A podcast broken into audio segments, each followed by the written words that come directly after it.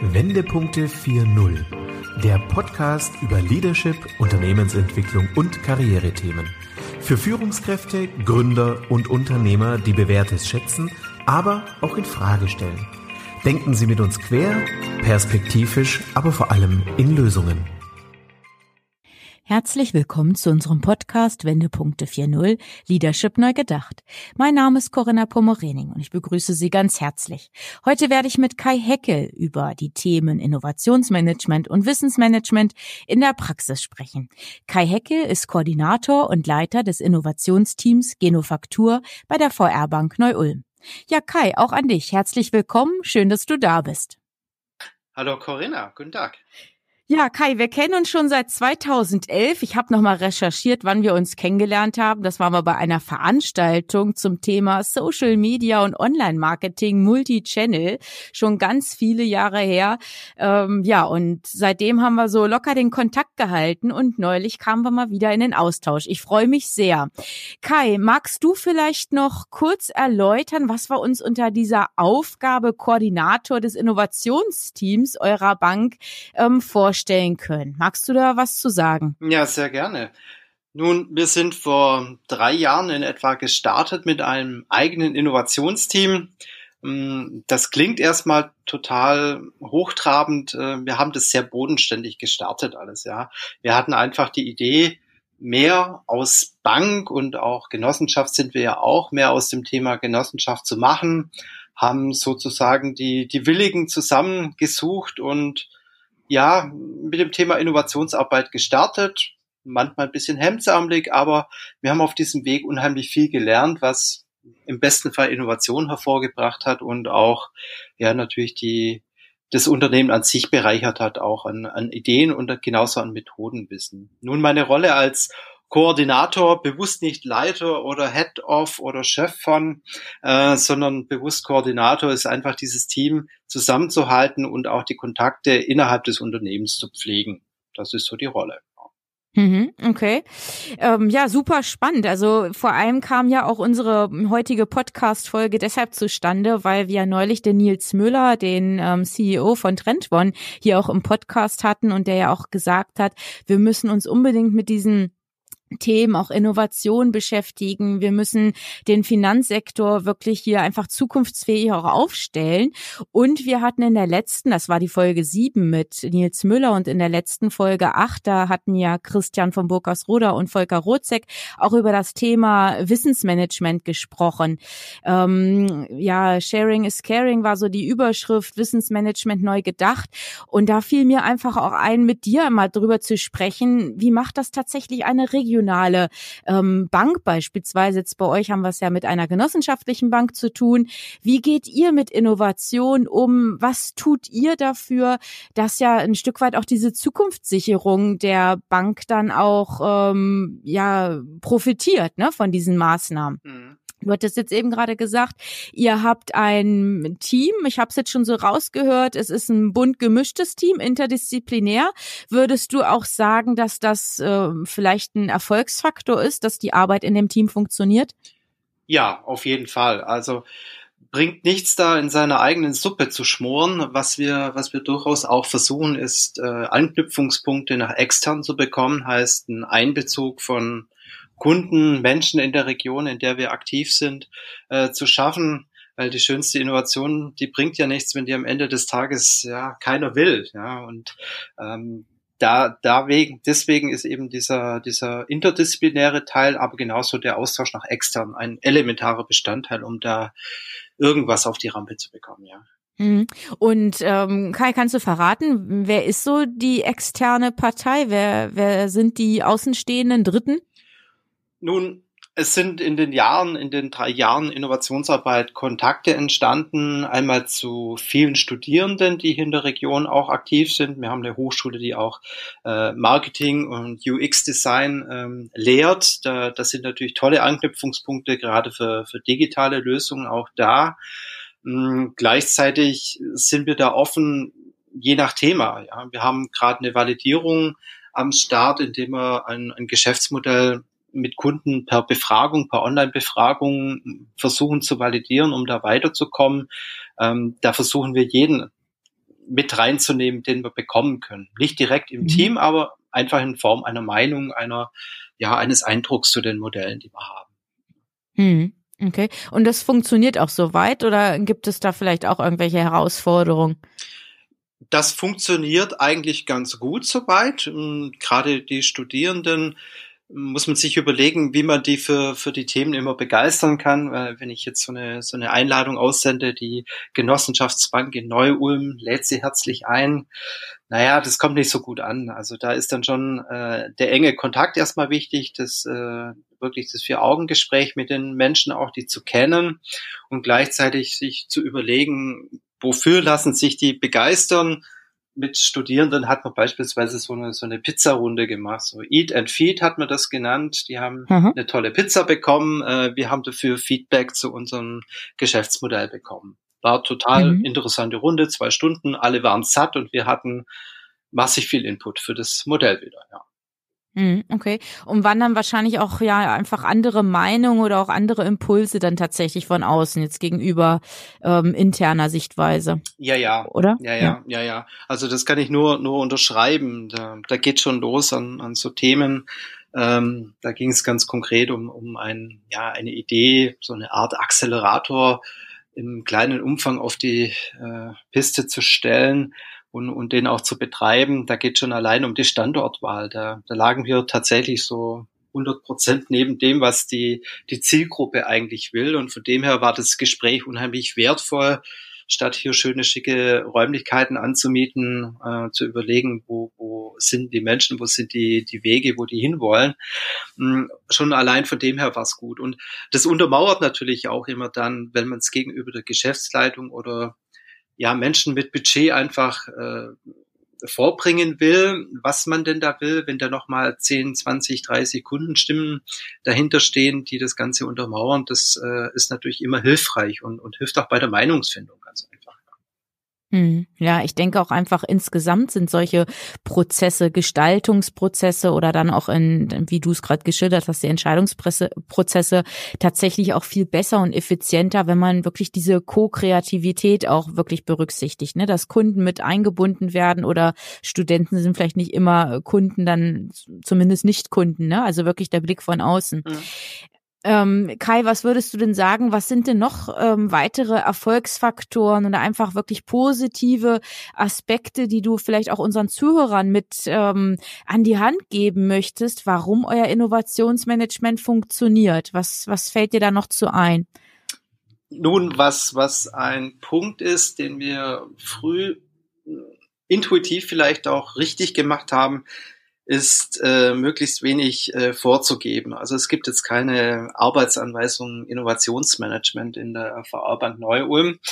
Wir sind einen anderen Weg gegangen, der ja auch äh, hast ja relativ frischen Buch auch zu dem Thema veröffentlicht, Leadership-Ansätze ganz deutlich aufgreift. Mhm. Ähm, aber da wird's wirklich spürbar, dass es nicht nur irgendwie so ein Marketing-Gag ist und fürs Employer-Branding wichtig. Ähm, mhm. wir haben ein Team aus Freiwilligen geformt, die bereit waren, da mitzuwirken in ihrer Freizeit, äh, sich da einzubringen, heißt unentgeltlich.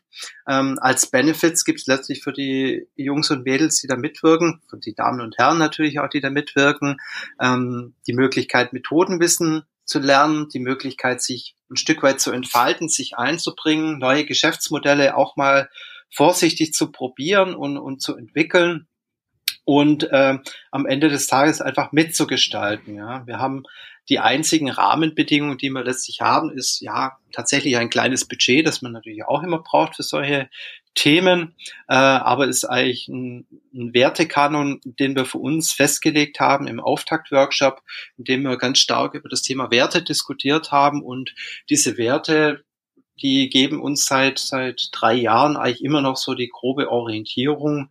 Gleichzeitig ein Erfolgsfaktor ist, was ich dann als Koordinator immer versuche, so interne Projekte, die keiner so gerne machen möchte, die abzuwehren vom Innovationsteam. Die darf dann gerne die Linie auch machen. Äh, bei der Innovationsarbeit geht es für uns darum, die Dinge für, für die Horizonte zwei und drei, heißt für morgen und übermorgen, heute, mhm. heute vorzudenken und die müssen aus den Menschen heraus entstehen. Und da stehen die Tür für jeden offen.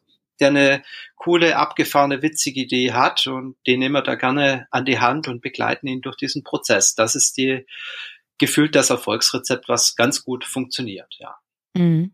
Klingt spannend. Jetzt könnte ich mir vorstellen, dass der ein oder andere Zuhörer, Zuhörerin sich vielleicht fragt, melden sich da tatsächlich Freiwillige, wenn es um ja die Arbeit nach Feierabend geht oder in der Mittagspause? Kai, darf ich nochmal so direkt nachfragen? Ja. diese, diese Frage, die stellte sich mein, mein Vorstand damals auch, als ich mit der Idee um die Ecke kam. Finden sich da überhaupt Menschen in unseren Kreisen? Und ich kann zur Ehrenrettung meiner Kollegen sagen, ja, es finden sich Menschen. Wir haben roundabout 350 Mitarbeiter im Haus und wir haben so in wechselnden Besetzungen seit etwa drei Jahren zwischen 12 und 15 Personen, die sich für die Innovationsarbeit eben ehrenamtlich freiwillig engagieren. Mhm. Der eine geht mal, der andere kommt und das ist aber auch ganz gut. Ist ja nicht schlecht, wenn man so ein bisschen Fluktuation in dem Team dann auch hat. Ne? Genau, absolut. Sonst äh, ist man wieder bei dem Thema, dass man dann auch betriebsblind wird mit den mit den Themen und und das das klappt eigentlich super gut, ja. Also da, da kann ich mich nicht beklagen und da rege ich auch dazu an, den, den Mut zu haben, einfach mal die Menschen offen zu fragen, wer will denn mitmachen, hm, bringt die bringen deutlich mehr Motivation mit gefühlt mhm. wie äh, der Entsandte, der dann da mitmachen muss. Mhm. Also das kann ich an der Stelle auch nochmal unterstreichen. Das war natürlich ein Stück weit auch ähm, tatsächlich eine, eine rhetorische Frage von mir, aber ich wollte es einfach mal von dir bestätigt haben.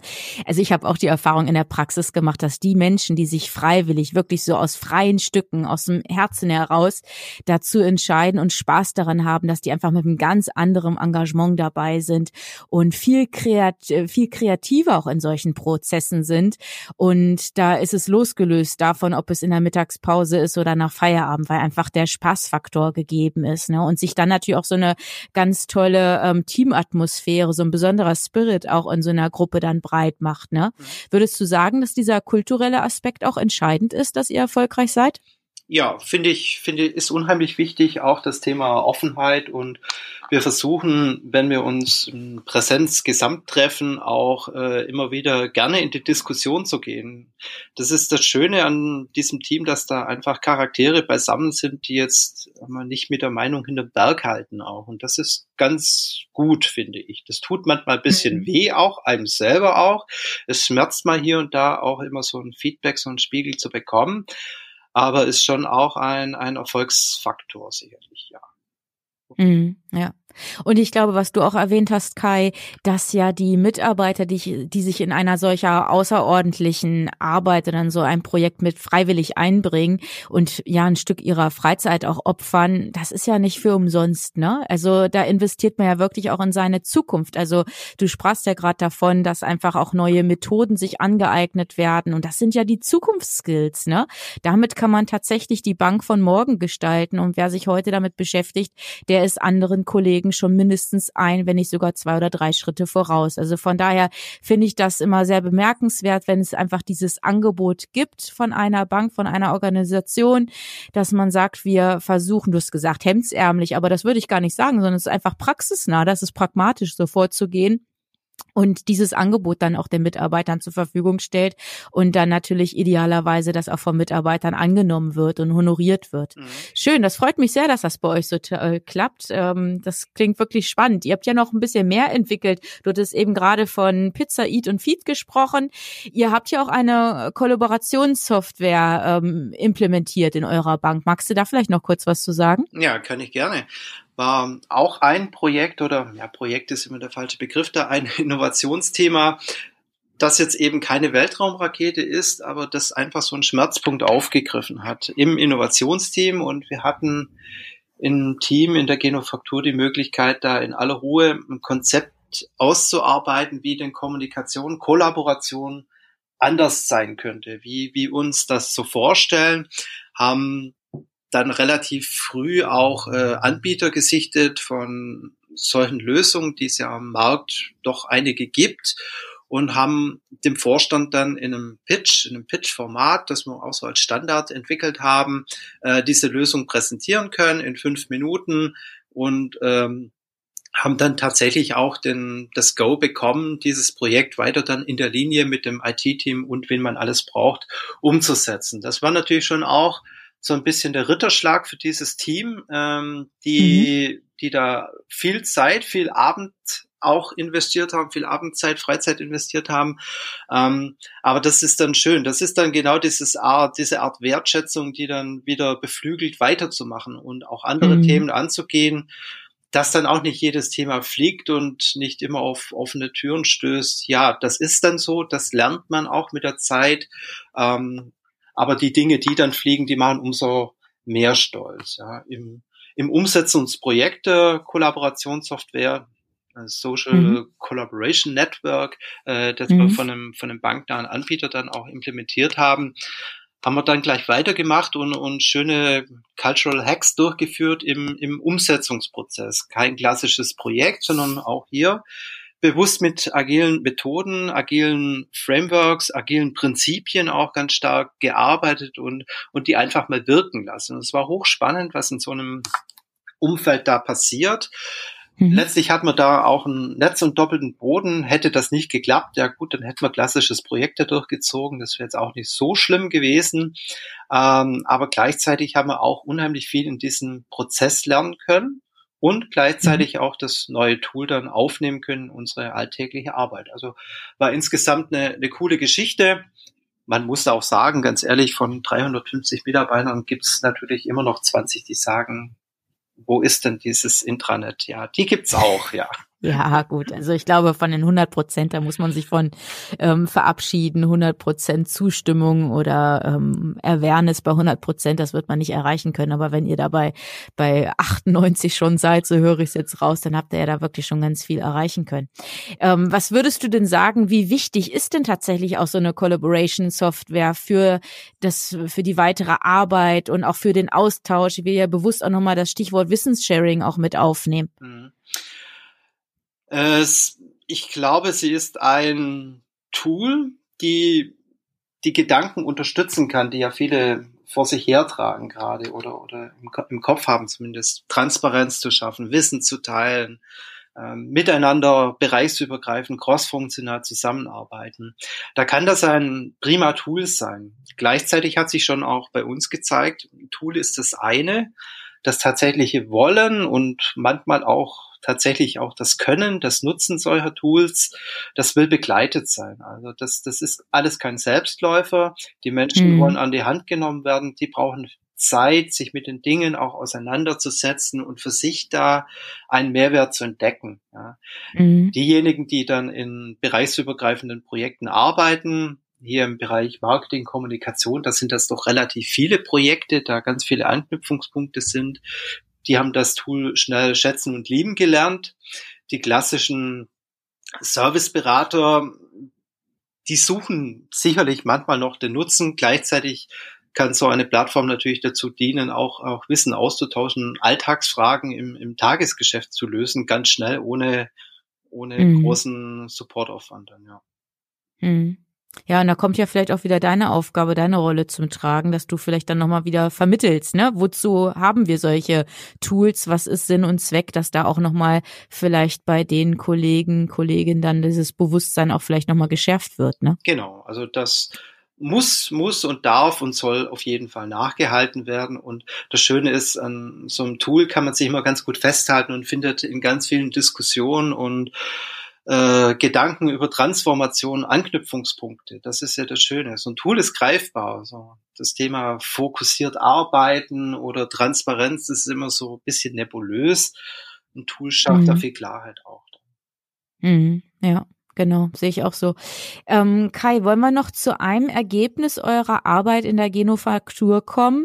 Und zwar über euer, eure Nachbarschaftshilfe sprechen. Magst du das vielleicht unseren Zuhörern noch kurz erklären? Ja, sehr gerne. Ein ganz aktuelles Projekt, das wir ja schon Ende, Ende des Jahres 19 entworfen hatten, ein Geschäftsmodell entwickelt. Wir arbeiten in dem Innovationsprozess. Prozess ist schwierig, aber in dem, in dem Framework der Innovation Kickbox von Adobe entwickelt und haben da jetzt ein Geschäftsmodell quasi stehen, das verspricht eben sehr stark unsere genossenschaftlichen Werte auch zu transportieren, eine Plattformlösung zu schaffen für die regionale Nachbarschaftshilfe. In diesem Jahr hat das Thema Corona bedingt natürlich nochmal einen anderen Aufwind bekommen. Mhm. Ähm, man kann sagen, wir sind jetzt leider ein halbes Jahr zu spät dran. Gleichzeitig äh, haben wir auch viel mitnehmen können, was da andere Anbieter in dem Bereich gemacht haben.